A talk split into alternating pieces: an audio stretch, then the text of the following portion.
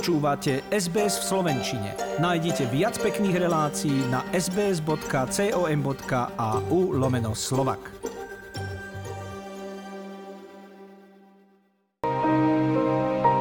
Ten zloděj čas, ten zloděj čas mi mnoho vzal, vzal každú drahú tvár, bolo ich iba pár tu viac povedať, keď srdce nebie a hlásia mráz. Len adie a stíšiť hlas.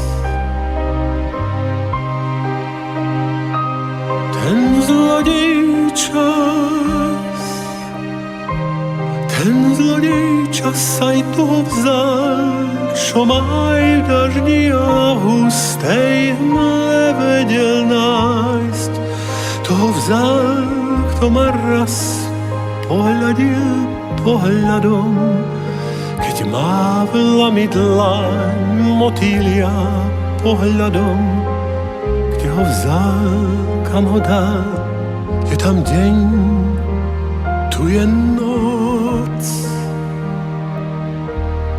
Ten zlodej čas má temnú moc. Ten zlodej čas,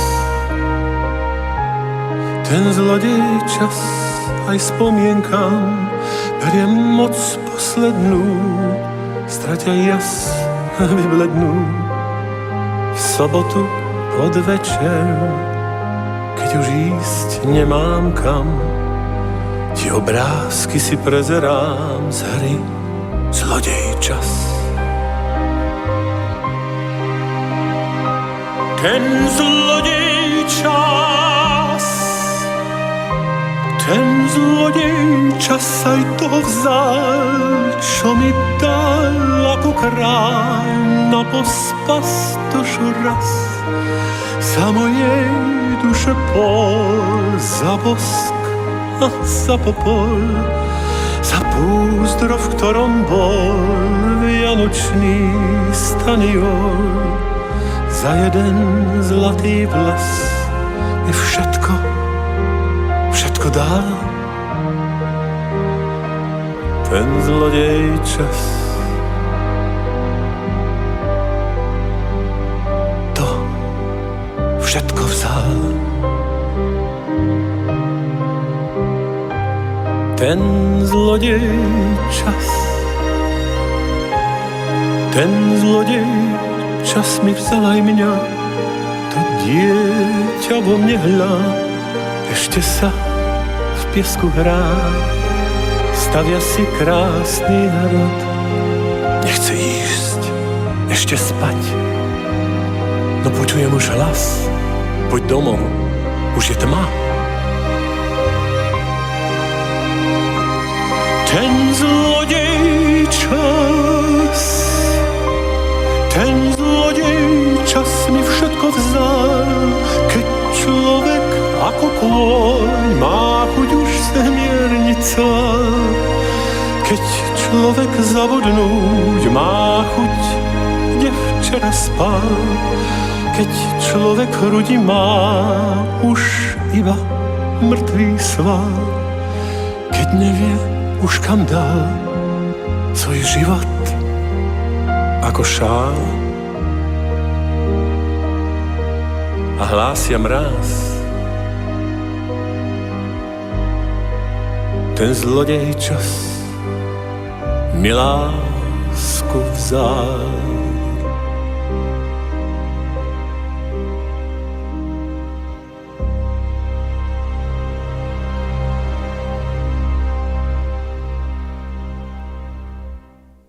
Dospieval Štefan Margita, brat Jána Margitu mladšieho. Milí priatelia, ako sme v úvode slúbili, našim hostom je teraz 72-ročný Ján Margita mladší z organizačného výboru Košického medzinárodného maratónu mieru, najstaršieho v Európe a druhého najstaršieho na svete po bostonskom. Bežal sa prvý raz v októbri 1924 a hneď po vojne 1946 prevzal úlohu hlásateľa iba 24-ročný Jan Margita starší a ostal mu verný polstoročie. V období 1961 až 84 bol predsedom organizačného výboru a do tejto práce zasvetil aj syna. Bostonský maratón v tejto pandemickej sezóne zrušili a po vypuknutí druhej vlny koronavírusu na Slovensku mal na mále aj Košický. Všetkým športom hrozilo zrušenie súťaží a podujatí na 45 dní. S mimoriadnými opatreniami a obmedzeniami sa napokon konajú a dnes sa postavilo na štart 200 bežcov pred dvoma hodinami. S mobilným telefónom je na druhej strane Ján Margita mladší, ktorého sme požiadali o rozhovor. Pán Margita, srdečne blahoželám Košiciam, že dali sily dokopy a vymysleli nejakú možnosť aby maratón prežil aj tento covidový ročník, takže hurá sláva našim Košiciam a meno Margita je spojené s týmto maratónom roky a roky, dá sa povedať 10 ročia a pokolenia. Aký je to pocit, keď vidíte, že napokon sa dobrým úmyslom a dobrými silami dnešný maratón beží? Prajem vám pekný deň do Austrálie. No, je to fantastický pocit, lebo pár rokov som robil ako priamy organizátor v tomto organizačnom výbore a kto to nerobil, nevie, že aké ťažké je v dnešnej dobe pripraviť taký maratón. A pri týchto všelijakých usmerneniach, zákonoch sa podarí predsa presadiť v Košiciach ten maratón, klobúk dole to sú stovky ľudí, ktorí od rána do večera sú pripravení meniť tú pripravenosť a oboznámiť pretekárov, ktorí môžu, ktorí nemôžu, pripraviť trať a pripraviť testovanie tých pretekárov proti covidu. No je to, je to fantastická robota a treba len zatlieskať a klobúk dole. Treba aj povedať, že váš otec bol takmer polstoročie pri organizácii maratónu v rôznych funkciách, keď začínal ako hlásateľ a vo svojich pamätiach píše, že sa maratónu prvýkrát dostal ako 12-ročný, keď ho otec, váš starý otec, vzal na maratón, pretože v Košiciach sa objavil Zabala. Tak ja sa chcem spýtať, kedy vy ste prvýkrát vyšli so svojím otcom na maratónsku trať a sledovali tieto preteky? No, otec má tú výhodu, že bývali nedaleko trate a ja som mal zase tú výhodu, že sme bývali vedľa hotela Slovan, takže otec, keď e, štvrtok, piatok išiel na zasadnutie organizačného výboru do Slovano, tak aby som doma nezavadzal a nerobil neporiadky, tak ma zobral za ruku a ma zobral do hotela Slovan, aby aj tam som sa nerodil, tak mi dal 10-15 programov na maratón a poprosil, aby som chodil po meste a to predával. Keď sa dobre pamätám, mal som asi 6-7 rokov, také malé decko, ale už som bol poverený a to bola pre mňa obrovská čest a som sa vrátil do toho organizačného výboru na čele s pánom Bukovským.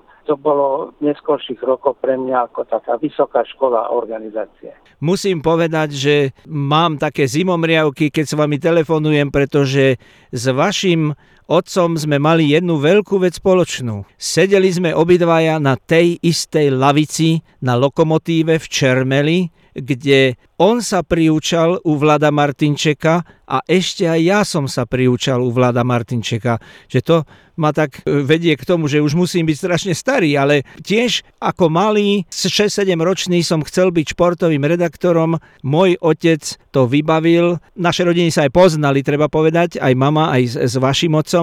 Vybavil, aby som sedával ešte ako malý chlapec u toho Martinčeka, počúval, videl, ako sa tá reportáž robí. A váš otec tiež reportoval s mikrofónom za futbalom a rôzne súťaže, takže sme boli istý čas ako nejakí kolegovia.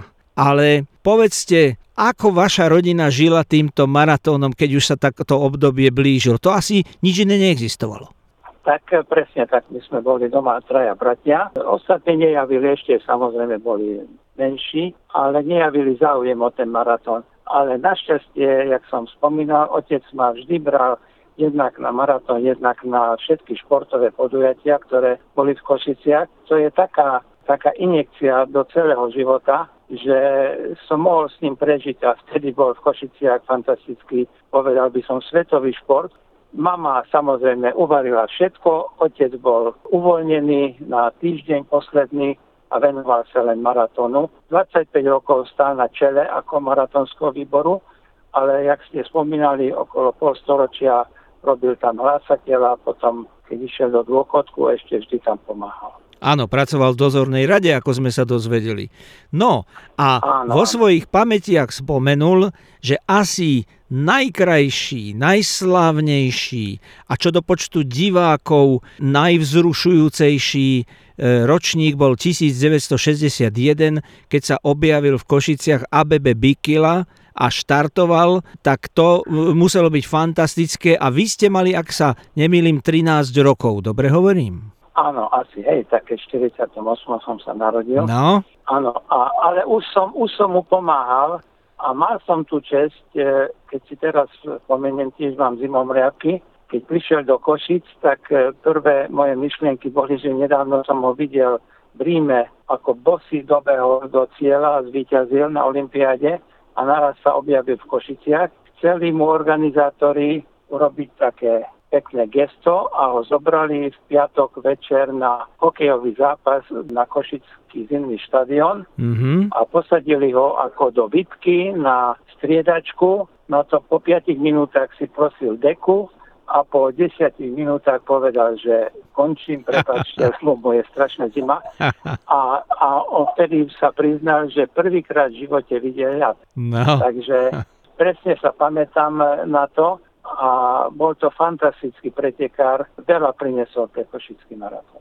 Keďže už počas svojho života vás otec zaúčal do tejto funkcionárskej roboty a potom ste prevzali žezlo, čo vám najviac vštepoval, čo je najdôležitejšie pre organizátora Košického maratónu alebo vôbec veľkého športového medzinárodného podujatia, čo vás učil? Nielen on, ale ten celý štáb na čele s pánom Bukovským som sa naučil, že všetko tak treba pripravovať, keď človek niečo organizuje, ako by to robil pre seba. Keď ja som spokojný s tou organizáciou a s každým krokom a mne sa to páči, tak e, keď to robím dobre, tak si myslím, že aj ostatným sa to musí páčiť. A ešte jedna dôležitá vec, že v organizačnom výbore každý je na rovnakej úrovni. Či je to posledný, neviem, člen štábu, ktorý stavia tribúnu a prezident maratónskeho klubu, každý je rovnaký, lebo z tej partie okolo tisíc ľudí potom vyjde jeden prekrásny projekt. Tá úcta ku každému, z toho som potom žil dlhé roky, lebo keď som e, sám organizoval niečo, tak mal som ľahkú úlohu. Prišiel som niekde, a tu je malý Margita. Otcová robota mi všade otvárala dvere a s úctou sa na ňo spomínalo a s úctou som dostal aj ja vždy pomoc od tých ľudí.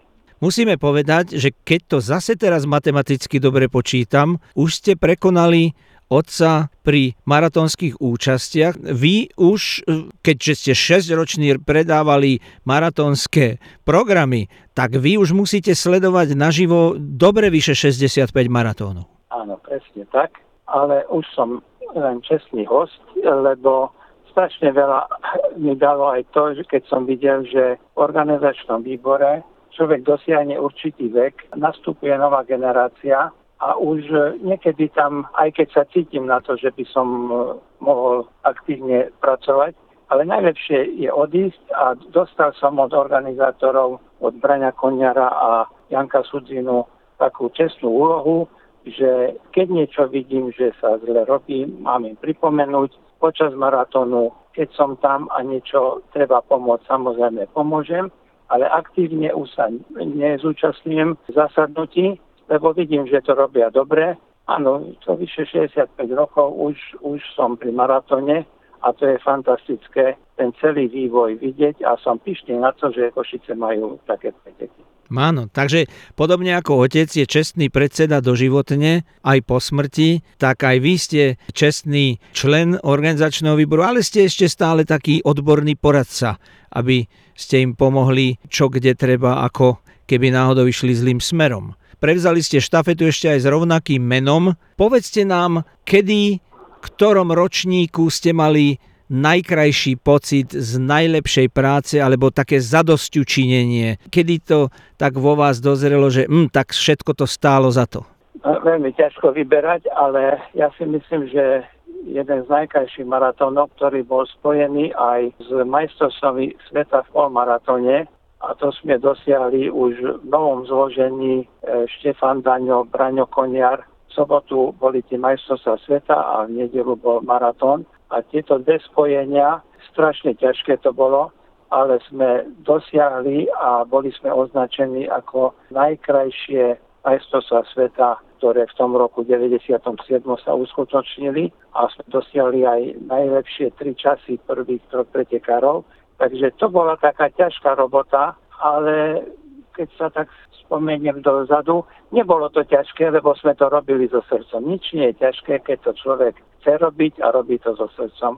Ale toto by som vyzdvihol, že to bolo také top. Vyše 30 rokov sa behalo Košice, Senia a späť. A teraz, ako ste spomenuli, sa beží ulicami mesta. Kedy bola tá atmosféra veselšia, spontánnejšia, keď sa bežalo do tej Sene alebo v tých košických uliciach? Tiež veľmi ťažko. To Košice Senia malo svoju históriu, aj svoju krásnu atmosféru. To stačilo, aby otec e, išiel do Prahy na ČSTV a poprosil, že na 1. oktobrovú nedelu vylosovali pre VSS, ešte sa bežalo aj na štadión VSS a potom neskôr na Lokomotívu, vylosovali nejakého atraktívneho súpera pre prvoligový zápas, aby hrali doma tie mančafty. Tým pádom sme mali zabezpečené, že na štadióne pri štarte bolo 30 tisíc ľudí, to bola fantastická atmosféra.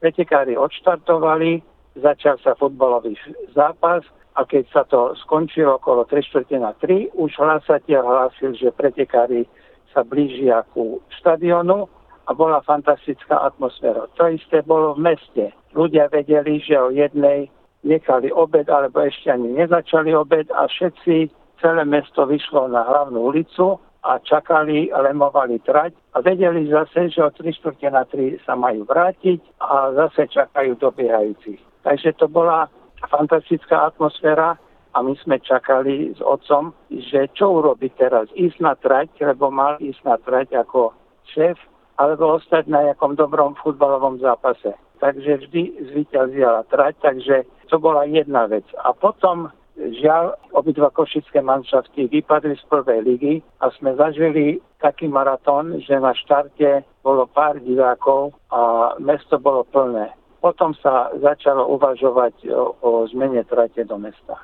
Áno. A mestská trať má svoje čaro, lebo je to Košicia vždy fúka ten oktobrový vietor do senia a späť, to bolo veľmi ťažké a v meste predsa medzi tými domami sa stratí ten vietor a samozrejme je iná atmosféra, lebo ľudia sú všade pri tých domoch a pre tých pretekárov je to veľmi pozbudzujúce, lebo nie sú sami, všade ich pozbudzujú. Takže obidve trate, ale ja si myslím, že tá mestská trať je, je atraktívnejšia. Spomenuli sme už tu jedno meno, ABB Bikila, ale e, je to Valdemar Čierpinský, je to Takeshi So, e, sú to africkí bežci, Kantorek, Leonard Edelen zo Spojených štátov, alebo aj tu z Austrálie od nás John Farrington.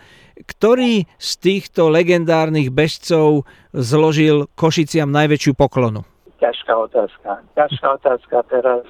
Všetky mená. Pavel Kantorek, e, veľký priateľ Košic. Nedávno mal výročie, bol u neho Janko Sudzina a a krásne rozpráva o Košici ako o svojich kamarátoch. Valdemar Čierpinský, e, dvojnásobný olimpijský víťaz. V Košiciach začal behať maratón a z úcty pre Košice aj tu končil, ale nikdy nevyhral v Košiciach. Vždy sem prišiel, vedel, že, že ťažko sa tu vyhráva. John Farrington bol tu v Košiciach, e, lebo organizátori vymysleli každý rok na nejaké jubilom, že sa beží tzv.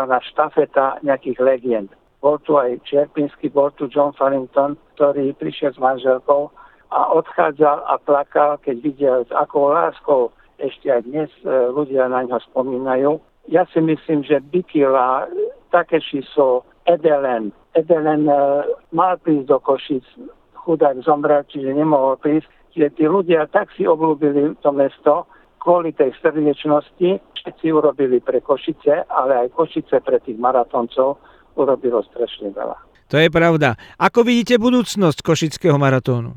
Naposledy ja som zažil taký maratón 68., keď e, boli tým udalostiam. Tiež len československí pretekári mohli bežať. Aj vtedy sme mysleli, že to je zlé, ale o rok na to už tu bola perfektná účasť. Takže aj tu si myslím, že to je obrovská výhra pri týchto okolnostiach zorganizovať ten maratón a blíži sa storočnica a ten mladý organizačný výbor je pripravený na to, aby dokázal do budúcnosti ten košický maratón dať mu taký punc, aby to ostalo pre celý svet, aj hlavne pre Slovensko, najväčším športovým podujatím.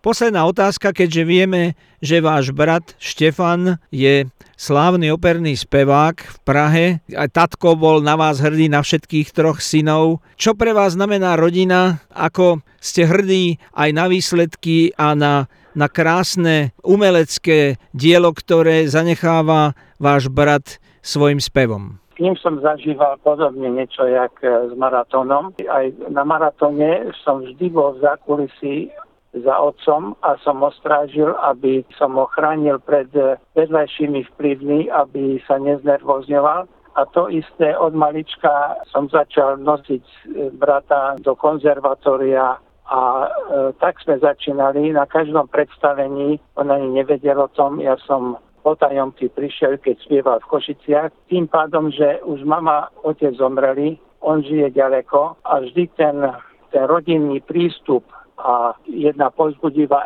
sms alebo jeden telefonát pred predstavením, aby vedel, že tu sme, vieme o ňom, držíme mu palce, lebo to je veľmi ťažké zamestnanie ísť na javisko a spievať pred toľkými ľuďmi. Sme v styku, len žiaľ skončili tie krásne časy, keď e, s pani manželkou Vankou Zagorovou vždy prišli na Vianoce do Košic a celá rodina 14, 15, 16 ľudí sa zišlo a sme mali krásny týždeň aspoň raz do roka.